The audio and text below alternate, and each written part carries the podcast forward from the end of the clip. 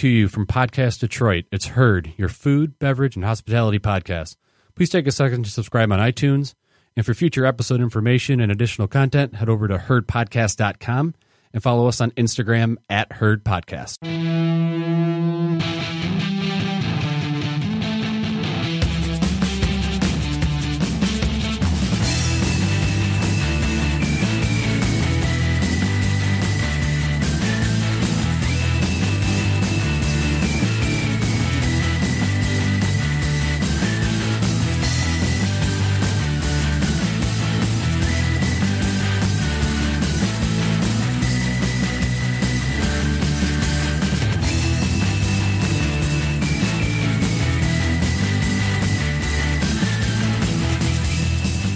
and welcome to Herd, your food, beverage, and hospitality podcast. Thank you very much for listening. Don't forget to subscribe to Herd through the Apple Podcast app, iTunes, SoundCloud, or however you get your podcasts.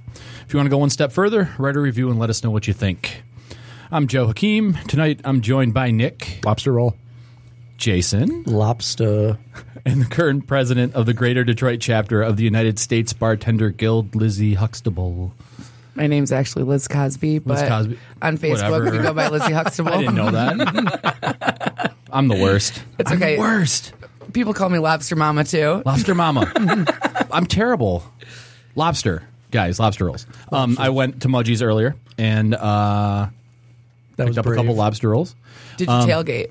I didn't. I didn't have to wait in line. It was. Uh, I went at four o'clock. There was no line. There was uh, waiting a waiting list that I was asked if I was on. I said I wasn't. I just wanted to carry out, and they let me inside. And twenty minutes later, I had two lobster rolls uh, in my hand.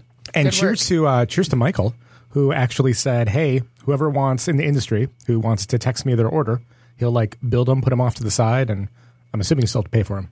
Yeah, you definitely still have to pay for them. Y- y- yeah, yeah. There's no, not even a. There's not a discount or anything. But that's cool because it's, It's a just a chaotic nice- event. yes. because we had Greg on, and he mentioned how insane it was. How he's what flying lobster in daily for this chaos. Six or seven cases this morning. It looked like. Um, yeah, I- he was in last night and he said his order for Monday was 200 pounds and they ran out. So today's order is 200 pounds. And then starting Wednesday, they're going to up it to 250 and through the weekend, it's even more. Wow. So they did 900 lobster rolls on Monday.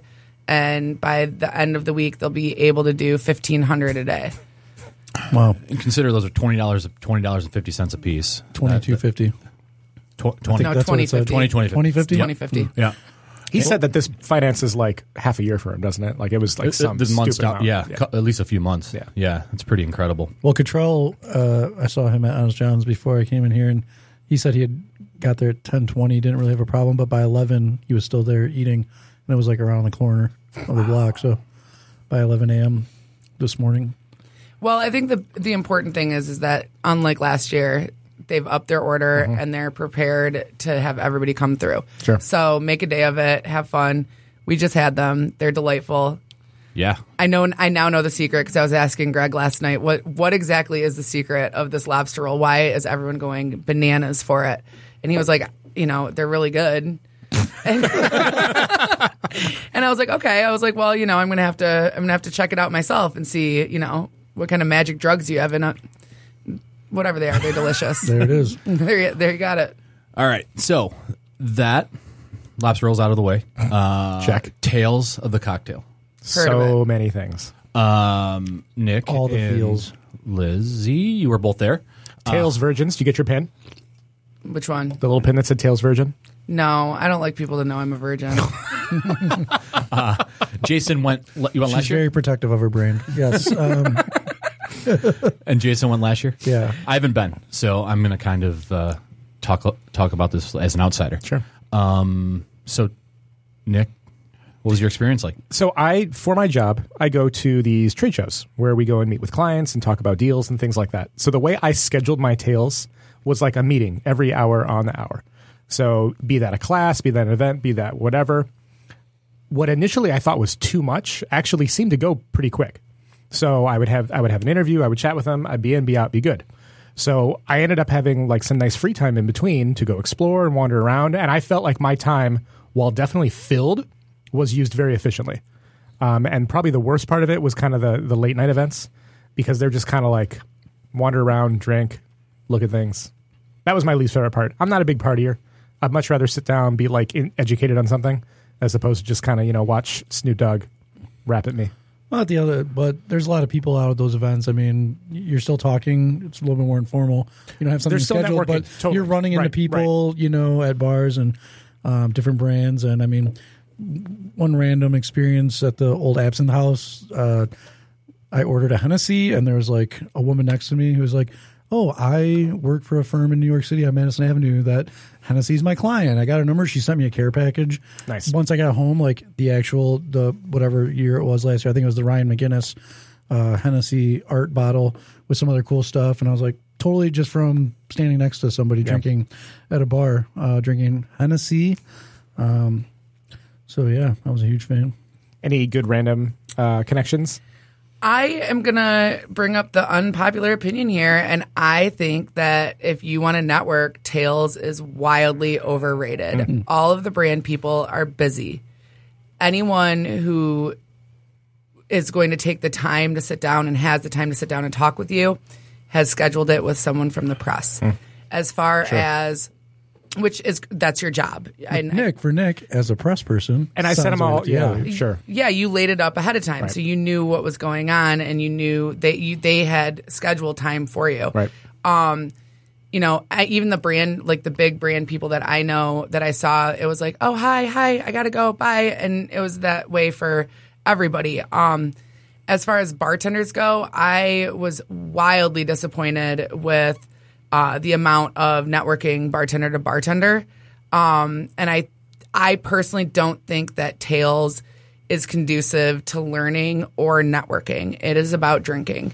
And I know that's unpopular and I know I'm going to get a ton of feed, ton of blowback for saying it, but that is my experience is that it's all about brands shoving their spirits literally down your face and getting as much of that as possible and then like it's business cards and it's all about the follow up Yeah. and anyone's business you you that's what it was in the moment it was a business card trade off and in your case she followed up Yeah. you know but if you don't go through with the follow up those connections are not there And to be fair, I don't know if I was necessary. I mean, yeah, I don't know if that was necessarily a business opportunity. It was a cool thing that happened, you know. But um, I went to Tales of the Cocktail because I was competing in the Brokers Gin competition. So that was cool for me because they paid my way and I wouldn't have gone otherwise. So for the first couple days, I was kind of like trying to be a little bit chill because the competition was on a Friday afternoon at the Hotel Monteleone. So I wanted to, you know, obviously be in the best shape possible. But um, one of the best things I, I I had one of the best brand experiences that I've ever had uh, at the Nightjar pop up that we went to, which was uh, one of the points that was brought up in the in the in the article. I don't remember if we referenced it already or not. I don't. but- yeah, we No, we haven't talked didn't. about it yet. Okay. Yeah. That was on uh, Vine Yeah. Pair on Vine Pair, right? Yep. Vine Pair, Brian, Brian, Brian, Jip, Jip, Jip, J E H. But it certainly does, uh, uh, you know, offer if we're not looking at it through the lens of oh, I've got to get these, you know, uh, connections or networking, but looking at it as like I'm going to go to this really cool uh, festival. Well, it is It's like a a, festival, festival. It's a atmosphere. festival. to go to a festival and then you know for brands that can execute on that you know effectively it really does make a difference because i left there you know having my mind blown by nightjar and it was like not heavily promoted everybody was actually at the bacardi big bacardi party that night somehow like word got around and like even dave k had uh, took us hours and hours to figure out somebody that could tell us where it was actually at. Like we heard of it but to actually figure out where to you know go there and they're like were you on the list? And we're like no.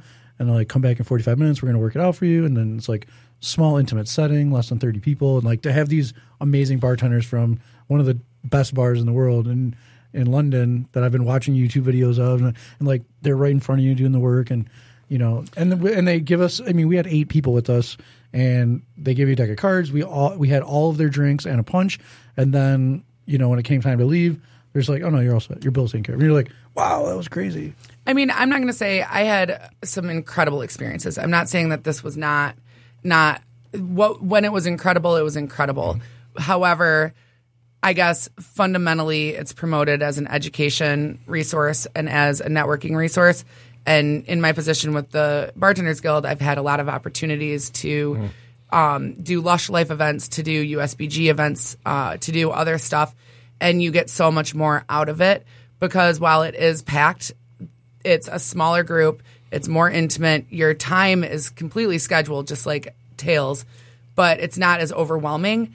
And I think the amount of stuff to do pulls people apart because, as you said, 5,000 people were at the Bacardi party, 30 of you were at the Nightjar. So 30 of you had one experience where 5,000 people had another. And had you guys not been industrious enough to get yourselves on the list, it never would have happened for Yeah. you. You know? Um, and I think that that sort of the I think that's sort of the common experience is if you're not connected, if you are not sort of a already have like a privileged bartender's life of knowing people and being able to get into these things and knowing about them, your experience is going to be whatever's fed to you. Sure. And um I think that's something to look at. And honestly, I think the people who get the most out of it are these second tier sort of distilleries, the St. George's of the world, the FEW's of the world, the Two James of the world, where they can afford to show up, they can afford to treat people well, but not necessarily be an official promoter. Because I, I left, it's a little bit like Vegas, where you leave and you're like, this is where all of the Earth's resources go to die. like this is this is you know just like you kind of feel you've got like a shame over you're like i'm part of the problem like not one of these things was recycled they just spent 50 million dollars and like you know there's still starving people like it just it it and it's very similar to like a weekend in vegas. You're just tired you're exhausted you're hot and you're like what did i do with my life you know um This and is the weekend in New Orleans, though. I mean, this is a weekend. You yeah. I mean, yeah, I mean, exactly. yeah. No, exactly. but when you look at the amount of money that these huge brands are putting into So one event, Yeah. it's like taking every wedding ever ever on a Saturday, which we can all agree is pretty effing wasteful, and putting it in one building. You know what I mean? And that can get and and I wonder like what is the return on investment? I'm not I'm in this case I'm not going to call any brands out, but there were some brands whose parties I went to that were phenomenal that they went above and beyond. I had a great experience. I will never carry their brand because it doesn't fit in my concept. Mm-hmm, mm-hmm. And fundamentally, I may never carry their brand anyway in any concept I work in. So your ten million dollars Even the night jar, just to throw in there, is that Gin Mare or whatever. I think Gin Mare Gin Mare isn't even available, Available in in- Michigan. right, exactly. So I really loved them for you know providing that experience for me. Couldn't even couldn't give them couldn't throw Yeah. them a bone to save your life and that's sort of the thing and so you know i wonder who these parties are really for and what they're really getting out of it and i think as in a lot of things in our world but my experience was a lot of this is for the instagram follows it's for the social media hits uh-huh. it's Yeah. for that stuff and how does that actually going to relate in sales? How is that actually going to place your bottles? In some ways, very locally, very micro, it makes sense. But out of the 5,000 people who went to a three day party by a brand that is a very niche product, how many of them are going to buy it? Mm-hmm. So to to re- re- refer to the article again, it's called "Has Cocktails Tales of the Cocktails Tales of the Cocktail Grown Too Big to Matter?" It's by Dr- Brad Japhe um, on VinePair.com. Um, and so he mentions this. So Snoop Dogg was there. Um, that's a pretty big deal. Uh, he was he was uh, who's He was the headliner for The Diageo, party on Friday. Yep. okay. But so he wasn't the only one. There was also Diplo and Major Lazer were at the Bacardi party. on the same night. No, this Okay. was Thursday night. Okay. And then Jameson, didn't they have somebody too? Yep, and then uh, who had Grandmaster Funky Flash? Oh, uh, Grandmaster Flash. Grandmaster Grandmaster Flash. Flash and the Furious Five. Sure. Um, but they. you should see the look I just gave your Nick for that. your press pass is definitely revoked. Um, Yeah, your press pass is revoked for that. Um, it was like Grand Marnier, I think, or someone. It was like not even. It wasn't even like a giant, giant brand. It was someone that is like a big brand by no Mm-hmm. means, but not like it wasn't an Absolut or a Jameson. You know, Jaeger. It was Jaeger. So Jaeger. That's exactly. how many people attended these sh- like these blowout? Like how many people were at Snoop Dogg? Rough. Do you have any idea? I mean, they filled that thing, and it was. I waited in line for two hours for it. I mean, the capacity was hit, whatever that crazy warehouse is. And it was a free show, right? Mm-hmm. yeah, everything. every- everything was free. Everything was free. Yeah. Well, free to us. Free to attendees of Free the. to us, not free. I mean, Oh. those sponsors are paying. Oh yeah, yeah, yeah, yeah. millions oh, of right, dollars. Right, right, right, so that was right. that was Yeah. my but question. to people right? coming though, Yeah. it's not like there was a ticket because yeah, Yeah. But the wristband, though, you have to have the wristband. True. Good no, point. you do not have to have the wristband. Oh. you have to Oh. have an invite from the uh, brand, which is what I'm saying is uh, if you're already not a connected bartender, buying your tales band didn't make a difference. What's a what is a wristband? What is it? Wristbands are what you get to be an official tales attendee, which Okay. all you get is you pay for your classes. Okay. So for a hundred and fifty dollar minimum, you get a wristband to tales, and that allows you to go to Tastings. their tasting rooms and the classes that you paid for, Okay. and maybe oh toast of tales, and cer- there's some like award ceremonies you're allowed to go for too. But all of these dope parties that are wild that they've spent millions of dollars on are sanctioned by Tales, but your wristband doesn't mean you're in. You have to have RSVP'd through a flyer that you got sent to you by a rep. yeah. So it's another so for you to just show up to give away. And say, I spent my 150 bucks, but I don't know anyone here. I don't know anything about anything. You're not, in, you're not invited to any of those parties. So your 150 didn't get you into any, it didn't get you to Snoop Yeah. Dogg, didn't get you to Grandmaster Flash. So th- there's like a like a like a air of exclusivity that that's there too. Even So- within, even Yeah. within the, Already getting there Get of the you know ten thousand. You're- you're paying to get in. twenty thousand to get Yep. there. but but you have to also like find the right like the cool. You got to know groups the right to- people. 100%. and then there's small teeny things like kind of the nightjar stuff that's even more exclusive. Yeah. And then there's one-on-one tastings that are even more, More Yeah, exclusive. yeah. So so here's my question, right? So you have this Snoop Dogg thing, which is cool, Mm-hmm. and Major Lazer, Diplo, um, but you're not getting like the kind of cocktail experience that you're getting. No, you're at, getting like, your, a the batch nightjar. cocktail. yeah. A- a- And so what what what what is the return on investment on a Snoop Dogg show? I mean, that's what I'm trying to figure out right now. I can tell you the thing that I, the thing that myself and a lot of our members who went to it from Detroit, the one event that we got more out of than anything else was held by D'ussé Cognac. Hmm. And they had Ninth Wonder, who's a producer, come in and remix a song. And they did three different sessions, and it was a two part session. You went in and you made a cocktail and you remixed a classic, and they gave you all the stuff, and you got to make a drink. You got to get a video of yourself making the drink. Um, and then you went upstairs, and Ninth Wonder remixed a song. And I've given them so many shout outs to their company, but a lot of times you get people who have no business talking to humans in charge of like these panels and stuff like that. And they totally missed the mark. Ninth Wonder crushed it so hard. He did the entire like loop back tie into why remixing a song and making a cocktail have so much similarity. You know, you start with one piece of a song that you want to hear and you take the best piece of a song and you love it and you create you add other bits of songs and you add other bits of you know words whatever. I don't do music whatever you do. You you add that to create something new right? And he was like it's not any different than your job. You've got an ingredient and you've got an end goal in mind. He's like and what do you do? You take all these little bits of other things and you put them together to create a cocktail. And all of us in the room were just like immediately like mic drop you just won tales. Like that is what a brand is looking for to draw something that is not cocktail to cocktail and now everyone in that room is like D'ussé do say cognac like everyone's going to support it. Which it is an amazing feat because because it's whatever. It's not Hennessy. i mean while it may not be Podcast hennessy not brought to you by Hennessy. while it may not be hennessy I'm it working on it, is guys.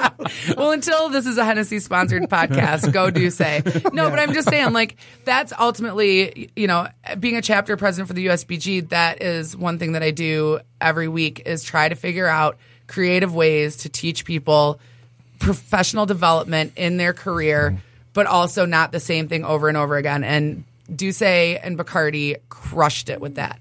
They did and ninth wonder crushed it he could have shown up and just been like, meh, meh, meh, this is what you do, meh, meh, meh, and like dipped out. And instead, he, he actively made you tie between your job and his job and how it's not that different. And that is that is the goal. Hmm. A- And how many how many people like did they see? Did they touch? Yeah. In my session, there would have been like 60. sixty? So there are three sessions. So let's say all of them are full. Nothing.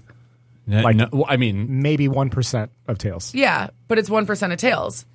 well, I mean that's a big deal, right? So, I, I mean, it's a it's, it's not a big deal on the one hand because of you know No, no, Snoop no, no. Dogg, but on the other hand, Right. it's But like, think of the experience. There's so Right. much more takeaway from that. yeah, But it's So also this is a return on yeah, investment thing. That's is- the return on investment. Like I'm D'ussé loyal now because of d- don't get me wrong. Yeah. Hennessy's still my dog too, but I I you Until know Katt Williams says he'll take D'ussé as a backup, then I'm,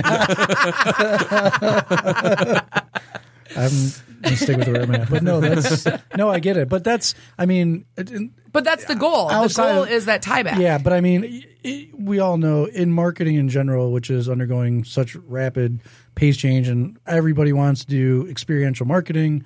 Brands want that. It's not that easy to execute as everybody thinks. So, not just in the food and beverage scene, but all around, you know, who can execute on that promise of experiential marketing are the people that are going to set themselves uh, aside, but people have to try. So, Well, um, I, I mean, the mean- nightjar was totally. I, I get it. I mean, we Yeah, left there. that's the same I- thing. like uh, you guys could tell, we were sitting there, and it's just like forty minutes of I just couldn't talk. I was just enthralled by watching these people work, and then the whole experience. And I think the first thing I thought was like, dude, oh my god, what the fuck? Like that was the first thing I could say. like what just Like, happened? yeah, that was like what that- literally just happened yeah, to my life. My whole life is different. Yeah, that was great. And Yeah. that's what you're going for, Yeah. you know? And I don't know. It was so great that like the next day, that was Thursday night, and so on Friday morning, I was doing the brokers thing, and so brokers uh, is an English uh, gin.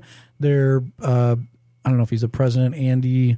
Uh, he wears the top Bowler hat. Yeah, He's their global brand yeah, ambassador. he's whatever, but but he's in London, so we're having brunch, and he, everybody else is talking about the competition. I'm just like, you live in London. Have you ever been to Nightjar? And he's like, no, and I'm like, man, I'm like, gotta go. you- yeah, and he's just like, I don't really want to hear about Nightjar. I'm like, but that's all I can think about as I'm getting ready for this competition. yeah. It was great though. Yeah, Well, and that's sort of I think of it also like first of all, D'ussé crushed it, Bacardi crushed it, but a lot of times, you know, brands will hire speakers that just aren't they don't ever follow through with that circle back. Mm-hmm. So I mean, Ninth Wonder just happens to be really good at that, and they happen to get a good person to do it. Th- that could have just as easily been a nothing seminar, you know. And Ninth Wonder is the one who who who took it upon himself to make sure to circle back and tie it in with us. And I think that's something from a brand perspective, offering these ex- experiential marketing things, you need to find the right person who's going to guaranteed follow up and circle back and touch base and make it what you want versus just hiring anyone to like talk about their thing. And to defend salespeople, that really is the goal of salespeople. Is it's not just that meeting; it's the follow up. It's follow up, follow up, follow up, follow up. Mm-hmm. So if you've hired good salespeople, the hope is they will do that. Um, what did you take any seminars, any classes? I did.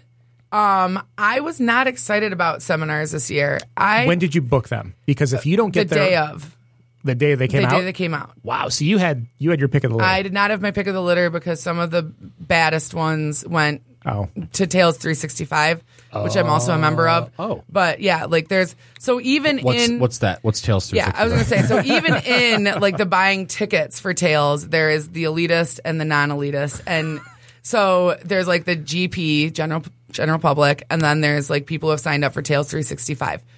All that means is you subscribe to a specific email, right? But if you didn't know to do that, then you didn't have pre-sale options. Things like the chartreuse tasting sold out in the first two minutes of the Tales 365 release. Chad's got in it, right? Chaz was in it, yeah. Um, and things like the there was a couple rum ones that were that way. I thought that the descriptions were wildly boring and completely inaccessible, and I was like not excited about any of the classes. Also, some of the people that I've talked to after the classes they attended were like actually really informative and really cool, you know?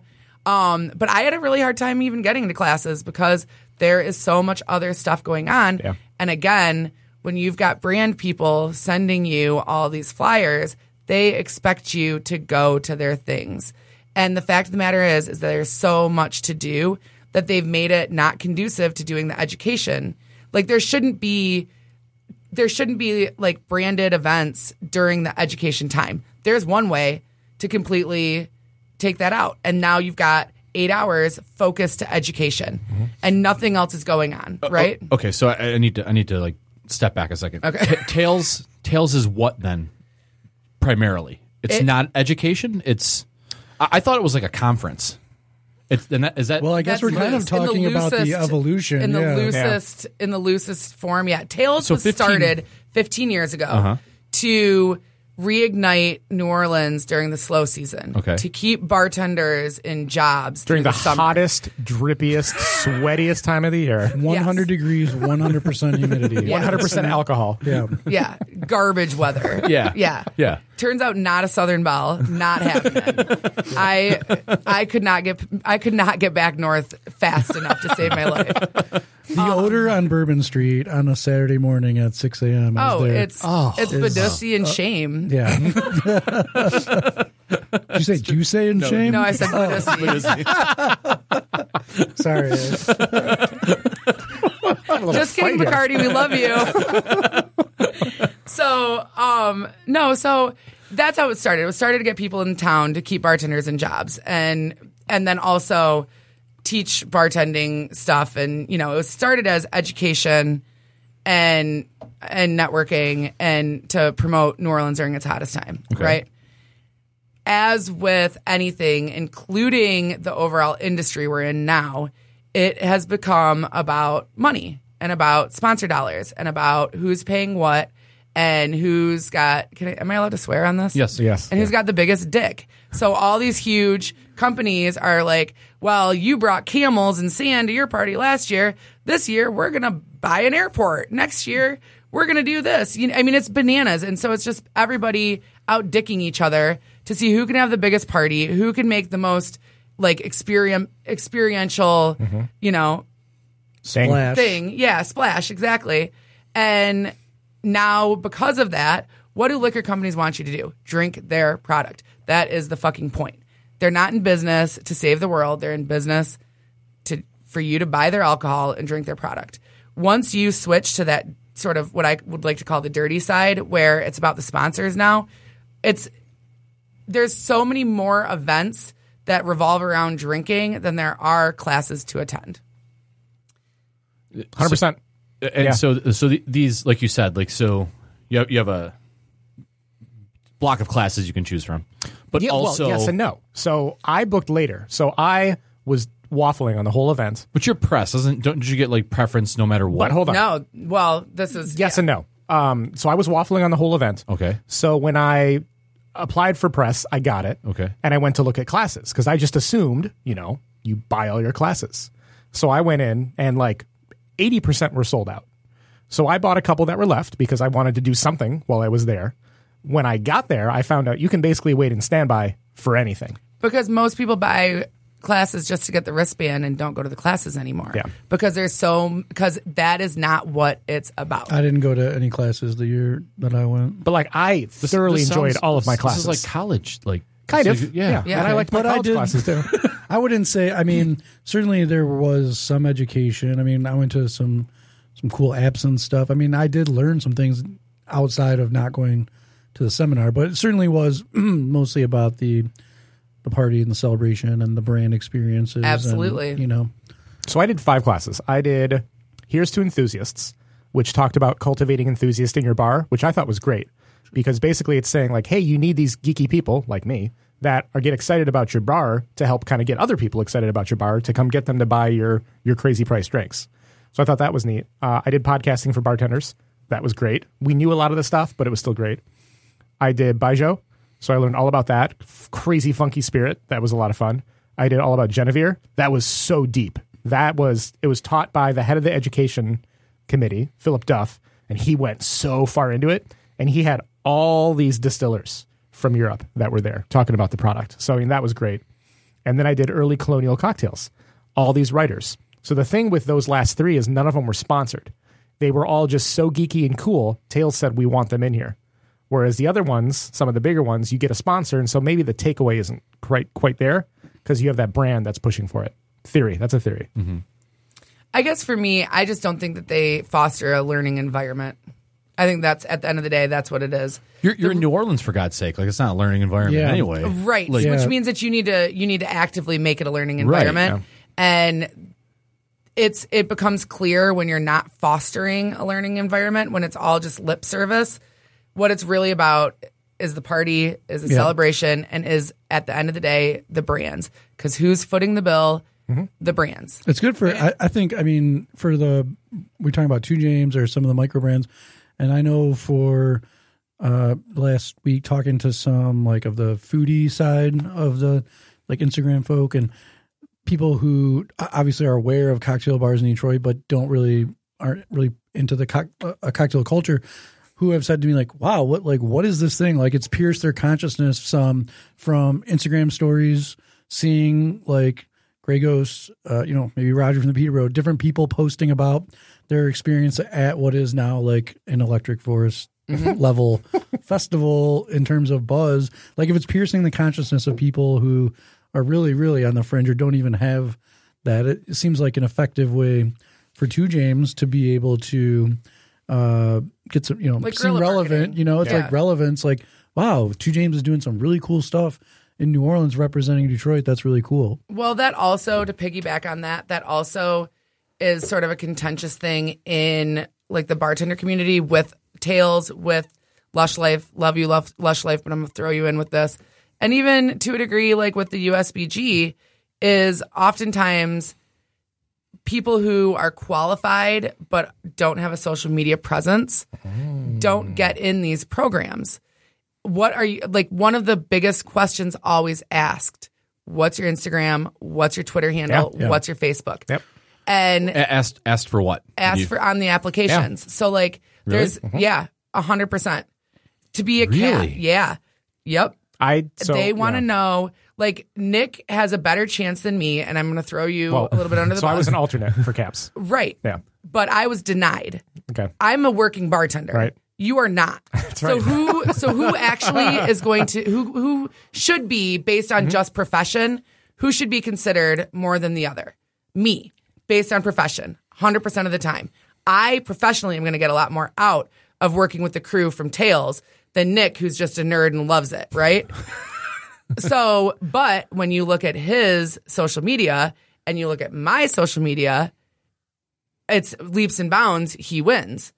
So when you look at the people who, and you know, I've got some good friends who have been in the program, and I'm not trying to say that they don't deserve it mm-hmm. or work hard or anything like that. Because if you get in, you deserve it and you bust ass, period. I'm not saying that. But the minute you ask on an application for your social media handles, it's You're skewing saying it, yeah. you're skewing it. You're saying that this matters, Yeah, and it's but I think, but it, it, it, you're saying that because it does, and I think this would be actually a great topic for another uh, podcast about how social media has affected bartending. Because, like, when I try to talk to the bartenders in our organization about looking at their competition submissions or how they approach it, I mean, like, like world class, for example. I mean, you look like a, a guy like John Carlo who does, in addition to being a hundred percent professional in the way he approaches his job, his yeah, bar program, bartender. Yeah. you know, his cocktails, his uh, performances, but He has 30 He- hashtags on everything. well, he does a good job of documenting his 100%, journey. yeah. Um, you know, making sure that um, we talk about return on investment, and it's like brands are definitely looking for return on their investment For in sure. that regard too. Uh, so it goes. But if you don't want to be a famous bartender, Yeah. that doesn't mean you still don't want to learn Right. Yeah. Right. But if you're or be successful. or be successful, Right. you know, I mean, you- and yeah. and that should be a choice. And Yeah. so I guess what I'm saying is once you once you've brought those kind of questions in, now to me, you're not looking at who's actually the most capable applicant and the most deserving applicant. Now you're looking at who's the most capable who will also show Yeah. everybody else how capable they are. Yeah. What else is on these applications? Like what? A lot of them also want to know who you know, which is another dirty question. It's a lot of times the Reference, last a reference or no, like Oh. who do you know who's participated in this program? I, did you have to get a reference in previous years? I feel like you had. Oh, was that something else? Maybe. I don't know. I mean, I honestly like I apply for CAP every year just because as a leader in Sure. the local chapter, I encourage other people Right. and I like to lead by example. To be honest, it's a lot of work and I get it. Like I probably am not a good They all fit looked 'cause exhausted. I mostly just want to hang out. I'm just trying to hang out normal. So let's explain the CAP. So the CAP program basically is the staff behind the scenes that does every cocktail, pretty close to every cocktail. So they go in, they batch, they juice, they do garnishes. Every cocktail for tales. Yeah, and there Cocktail are apprenticeship program. thousands, right? Cocktail- thousands Okay. of cocktails, Thousands of cocktails thousands that are of cocktails. Which served I'd like to circle back to this once you explain the cap, but That's basically it. Yeah, and then there's levels. So like level one is like the first year. Level two, we had two people for level one this year, right? who's we? Detroit. No, we had one. We had one Detroit? for Michigan. Michigan. Michigan. had It was Okay. Lansing. Okay. Then we had one for level two, a deal. a deal. Uh, and then we don't have any black or white coats. Because they're, Black or white coat is yeah, so like black is like assistant manager, white's like manager. Okay. So the other thing is they also divvy these spots up by state. They Oh, we were, I don't think I knew that. Yeah. So while you were the alternative, they were never going to take two of you, ever. Interesting.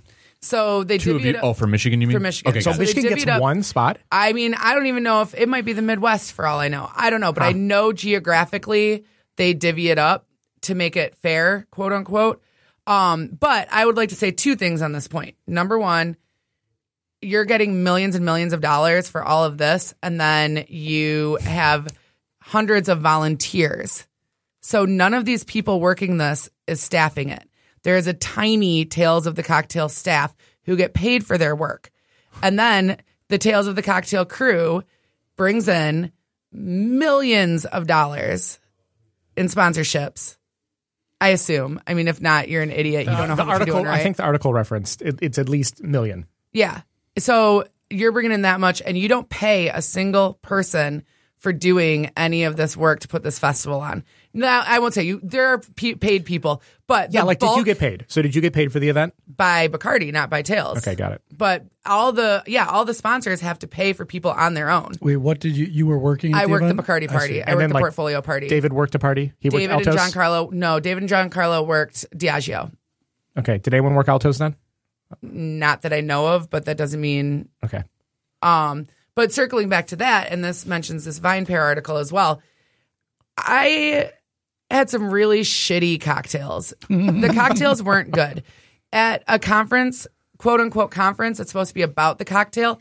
And I am not going to put this on the caps because the caps bust their ass, and I'm not. Mm-hmm. And they have a any of that. recipe. This is And- not and like- yeah, they are not the ones Right. who are creating any of this. They're not the ones.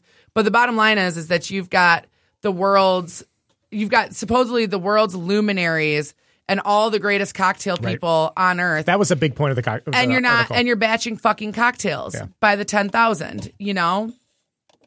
Um and I think that's something to really like bring up. You know, some of the best cocktails that I had were not had nothing to do with Tales of the Cocktail.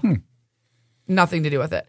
Most of the cocktails I had were when they were at events, it was just like, cool, this isn't going to be hard to only drink a couple sips out of and it's because they're all batched. And I I'm a lover of batch cocktails, but they go wrong really easily. Yeah, I feel like I would have to go back and check, but I feel like batch cocktails was one of the seminars the year that. Yep, and it was so- this Yeah. year too. I'm sure Okay. it was. I- So ba- I mean, batch. I got 99 relevant. problems, but a batch ain't one. Yeah, boom. Was probably the title. That was no, that was the. that, that- I'm, I'm actually quoting like it's a T-shirt and everything. Like that's a real thing. Um, but yeah, but I mean, I just think Hashtag TOTC 2017. At the like, same up? time, though, cease and assist. Just coming coming back to the small experiences uh, in the Baijiu seminar, I had some phenomenal cocktails and a spirit that is super hard to work with. The this guy from So London. talk about the spirit real quick. So it is a um, it's a sorghum spirit that goes through a lot of like really crazy fermentation processes. Very old school. It is the most popular spirit in the world because like all of China it's a drinks it. It's a Chinese Yeah, spirit. it's a Chinese mm. spirit. But it there's a funkiness that goes from like light funk to like crazy funk. And if you're not used to that, it's kind of like drinking mezcal for the first time. If you're not expecting that that flavor, it hits you. So to work with those flavor combinations and make a balanced cocktail was tough, and we had some great cocktails because they only made thirty of them, like Right. A teeny tiny serving of thirty. So Right. And to, eh, you know, I just think, you know, if you've gotten so big that you need to essentially staff An army. an army of volunteers to make 10,000 batch cocktails, there's ways to like scale it back just a touch, you mm-hmm. know? I worked the call bar at Bacardi and I, it, it- that was bananas. That was nightclub bartending all day, every day. Bacardi. I didn't know you. That was a, there was a call bar. Yeah. Uh, The main, the main portfolio, that giant white bar. I didn't That's- go. That was my problem. Yeah. that was the call bar. It was it, right in the middle of the room. Wow. And we got just annihilated for three straight hours. So that's odd. There are very few call bars It's in one these of the events. only. It It's is one of like the only. you are serving one, maybe two cocktails Yeah. at your table. That's No, this was like this was like at, at one point I was like, "You want a vodka soda? Raise your hand if you want a vodka soda." One, two, three, four, Fifteen vodka sodas. Who's doing gin and tonics? We're doing a round of gin and tonics because that's the point. Is there's so many people you have to batch, and that's sort of even even in a micro setting where I was working. That's eventually what I defaulted to is like, how do I crank out this volume? So I'm not like hating on it, but I'm just saying it feels like it feels like I wish I would have gone 15 years ago because it feels like it's not where the roots are. feels like this is sort of like the corporate rendition of I'm just going to shovel this down your throat and like the specialty of it, like the nuance, you know. So isn't is the. BevCon on your radar? That was one of the that they referenced on the article, the the sort of new beverage conference. I've also seen San Antonio cocktail conference. See, I mean, ev- almost every city has a cocktail week. Um, so Someone has our URL that's not doing anything with it. the fair enough. we don't have a cocktail week, so I don't really care. Um, it's not, not my business, not my problem. Um, I would say what I've gotten the most out of has been Portland Cocktail Week when they were still with Lush Life. Wait, they're not anymore. No, that's been Oh. years. That's why Bar Institute is all over the country. And that's got a lot of politics behind it, which we could do 15 That's a whole nother podcasts on. Right. But Awesome. neither neither here nor there. But when they were with Lush Life, they Lush Life, I will say, does one really good thing of basically um, separating your day to where there's a lot of sober time, and the USBG does this too. There's a lot of sober time, they don't overlap learning with drinking. Let, let's. So you keep mentioning Lush Life. What is Lush Life? Lush Life is basically a production company that's really well known in the beverage scene for doing Bar Institute. So there's Bar Institute, which they're getting kind of sued over right now because uh, bar five day. Bar Five Day. So Bar Five Day is a I want to say Diageo, right? Isn't Diageo? Yeah, and some big names are behind it. Yeah, that is an intensive cocktail class. It's five days. It's wildly expensive. It's like five grand to get in. Wow. You have to be accepted, and then you have to raise your own money, and then you're intensively put into this program. You have to have a good Instagram following. Uh, you know, I don't know. I mean, uh, to be- Potentially. I, I often, I actually, that's probably one of the few that are like, Like not. really merit based and not Instagram based. Um, but we've is- had we've had David Martinez from Ann Arbor. He went. Mm-hmm. A deal has gone. Um, I don't want to shout anyone else out because I'm not really sure if how many other people have gone, but I think there might be a couple others. Sorry. Um, but that is like you sit in a classroom for 10 hours a day and you taste spirits and you learn, learn, learn. And at the end, you've got like a pass or fail exam. And most people don't pass. Wow. It's Really? basically like the song wow. test for, yeah. I mean, again, I don't want to call my boys out, but I don't think either of them passed. I could be wrong, and please correct me if I am. They won't But- listen. They won't listen. To But but even but like I know. I feel like I'm like live on the radio. I'm like everyone's listening to me right now. now there's going to be like ten Yeah. people like, "What's Tales of the Cocktail?" Right. yeah.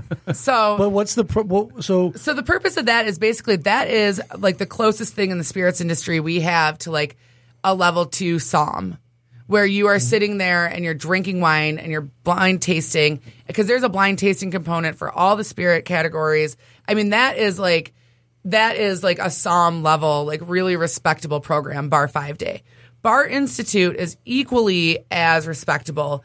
However, it's a totally different. If Bar Five Day is the somm and is about tasting, Bar Institute is theory. It's about the things that like like Baijiu or like um, how to start a cocktail supply business as a bartender, things like that. You know, um, definitely more theory versus practical. Um, but they were partnered with Portland, USBG, and Portland as seen as a whole to do Portland Cocktail Week. Because Lindsay's from Portland. Unclear. Okay. And but uh, Portland Cocktail Weeks kind of was like the first of its kind and sort of the standard for cocktail weeks. So they were partnered and they hosted Portland Cocktail Week. And then the USBG just threw the final party. But it was always very much like a like a partnership ish with USBG and Lush Life.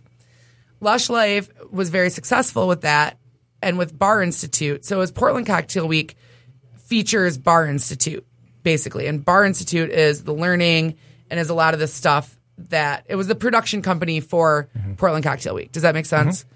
So when they did Portland Cocktail Week, it was very much like you're going to get up at eight, you're going to learn from nine to five, we're going to give you breakfast, you're going to break for lunch, you're going to have all these incredible experiences, but we're not going to interrupt your class time with things that you're going to wish you had seen, like Snoop Dogg. FOMO, yeah. Yeah, you're not going to have FOMO the whole time because you decided to learn things instead of go to this wild ass party where, you know, I don't know, Snooki was there or whatever. so Snooki was there? I guess so. Damn. And so I'm like picking the randomest celebrities to, to, to name Calling her drop. celebrities is I stretch. say, but okay. a- Whatever. She was a deal.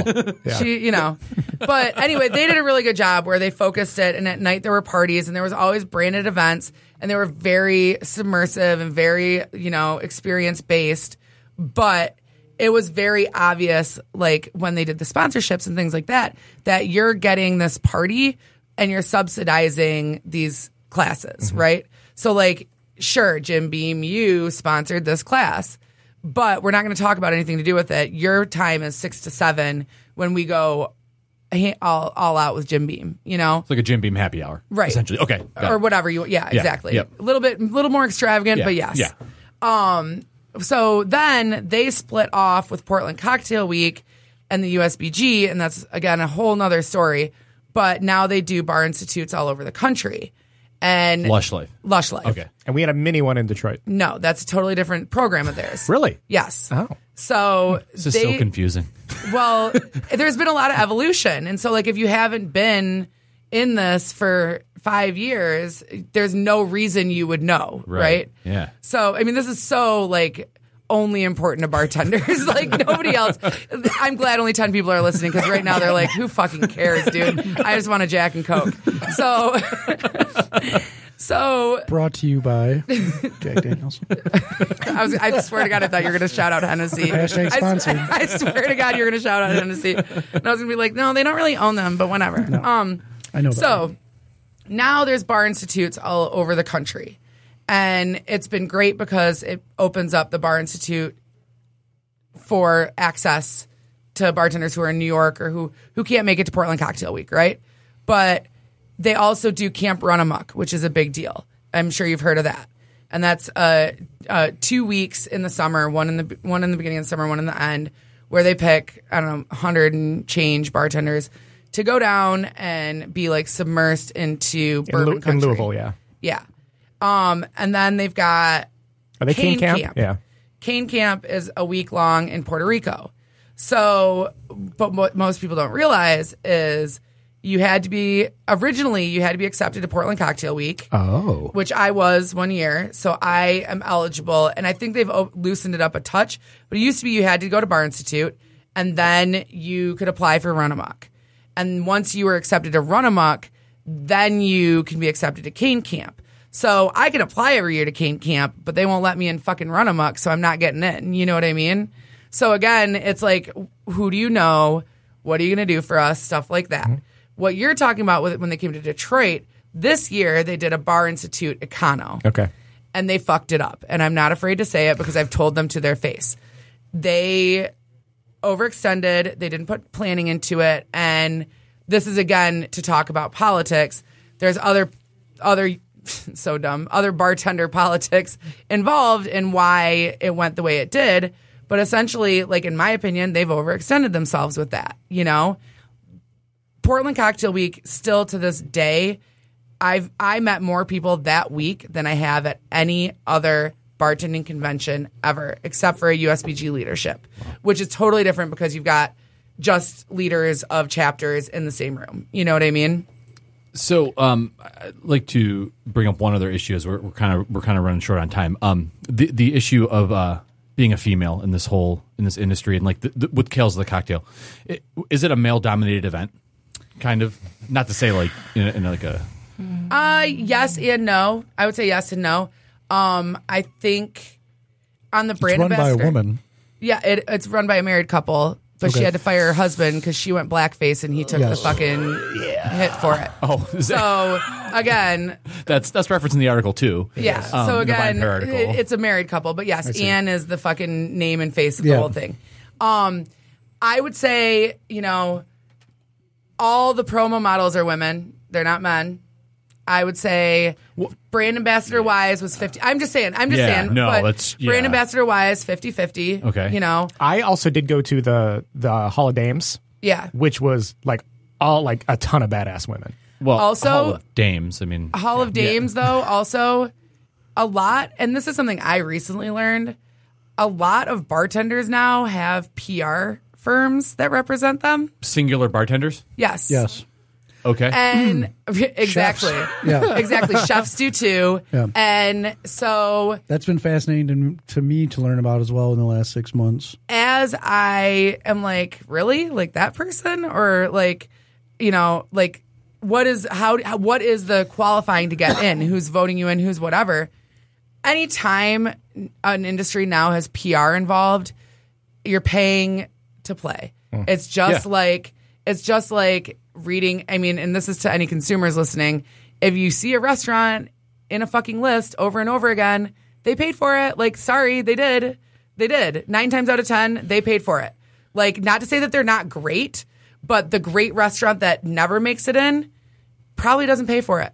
And there's a reason you're going to see the same names over and over again because they pay somebody to put their name out there. And Well, I Brenna would probably like to get paid a little bit more than for. I mean, that's the thing. So I've, But I- they're not. But that's the thing. The PR people aren't paying off journalists. Yeah. that'd be one. they're just thing. getting in front of them. They're just actively Yeah. pestering them to the point where mm-hmm. what are you going to do? You're going to say, "Shut the fuck up." Here's your restaurant. It's on every Thrillist article ever written. And again, I'm not saying this is not to take away from anybody's hard work because a lot of these places deserve the recognition they're getting. All of those women, period, deserve mm-hmm. the recognition they're w- getting.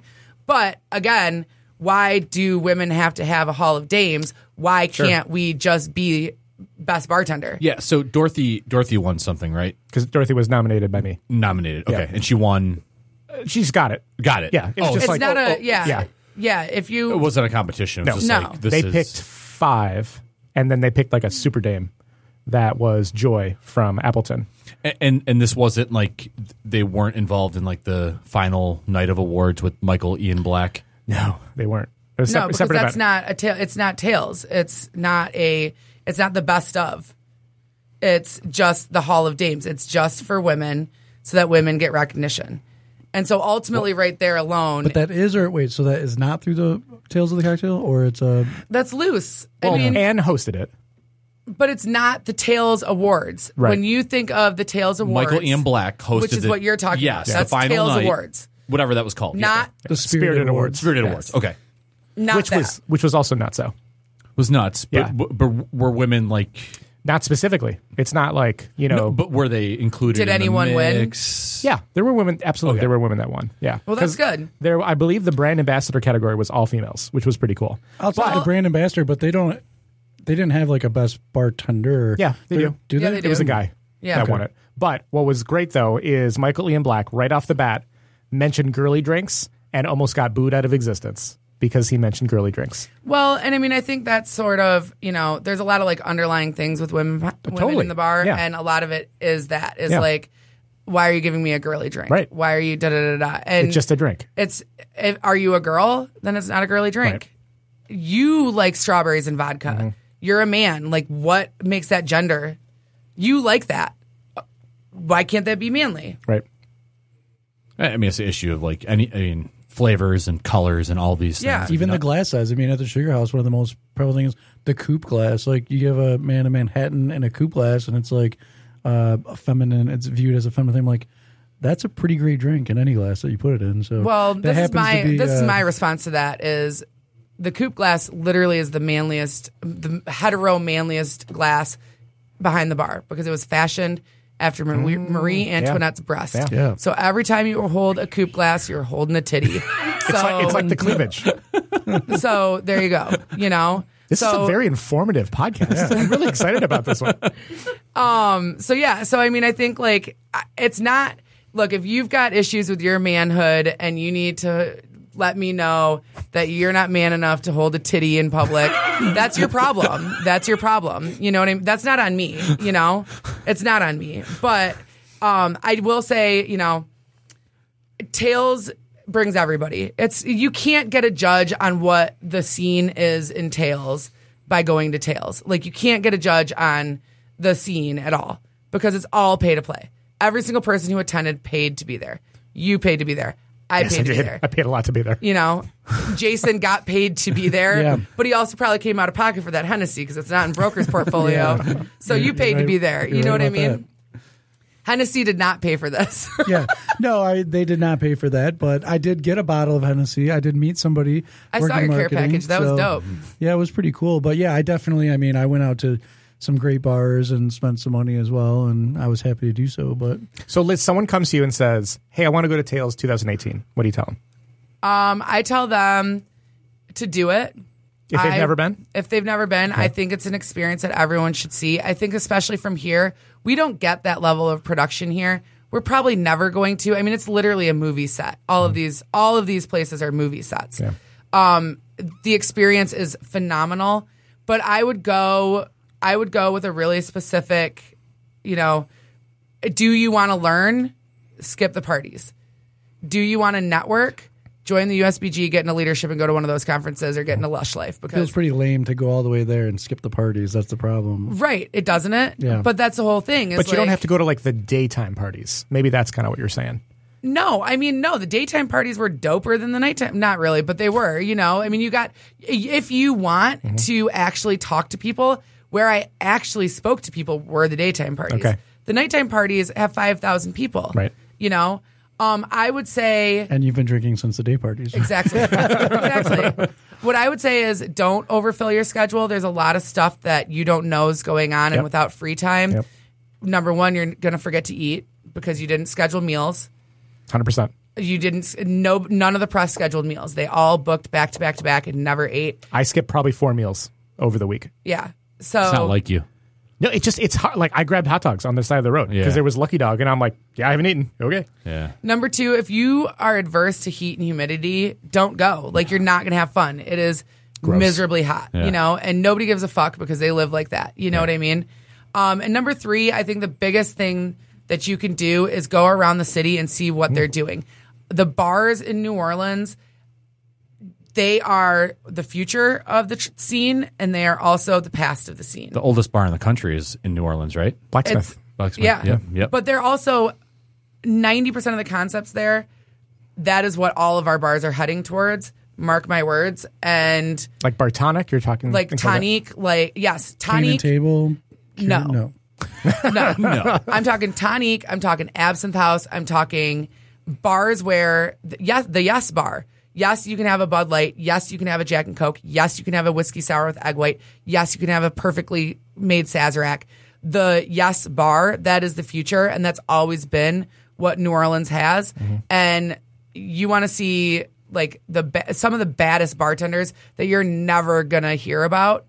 New Orleans bars is where it's at. So I would say for that, 100%, totally worth it. You're going to learn more flirting around Tales, going to bars, and you are going to anything at Tales. and you'll have random encounters because that's totally what I had too. And I'm pretty sure that I'm going to be banned from Tales for all of this. Uh, Liz, where can people find you? Uh, social media. we're, we're To bring it full Detroit. circle. Or, or, or, or are you in hiding? Well, no. So on social media, um, you can follow me at Boomergram313, which is my boomerang boomerang Instagram. you can find me at Mary Shotkins, which is my Instagram just for shots. you can find me at Lizzie Baby if you want to see pictures of my nieces. Um, and you can't find me on Facebook because I don't play that shit. I, I mean, I, I kind of outed that's you how you earlier, found but that's I'm That's sorry. yeah, about that is no, but you have to be a friend of a friend. So like Oh, you already okay. have to know someone I know. So Instagram's a safer way. And then I have another Instagram, and I forgot what I named it. So when you apply to CAP, you've actually do they, do they give you four lines? Or Well, so if you basically, in some, I've It's a total. basically, It's a like yeah. every time I'm like, that'd be a dope Instagram name. I just like scoop it up so nobody else can take my good idea. Oh, I know what it is. I just took the Hennessy it's- ginger. It's I'm uh, build a that's new so account. good. That's so good. Uh, my other one is Liz Fatality, Liz Ovation, which is all of my fun new ideas. Uh, that's one Liz Fatality, Liz Liz Ovation. Liz Ovation. Yeah. It's 144 characters. It's the max. Liz Cosby, thanks for being with us. Thank you. Thank you guys so much for having me. This was so much fun. I hope to do it again. I hope I hope I don't crush your crush your ratings. Until next time, dine well, friends. Deuces.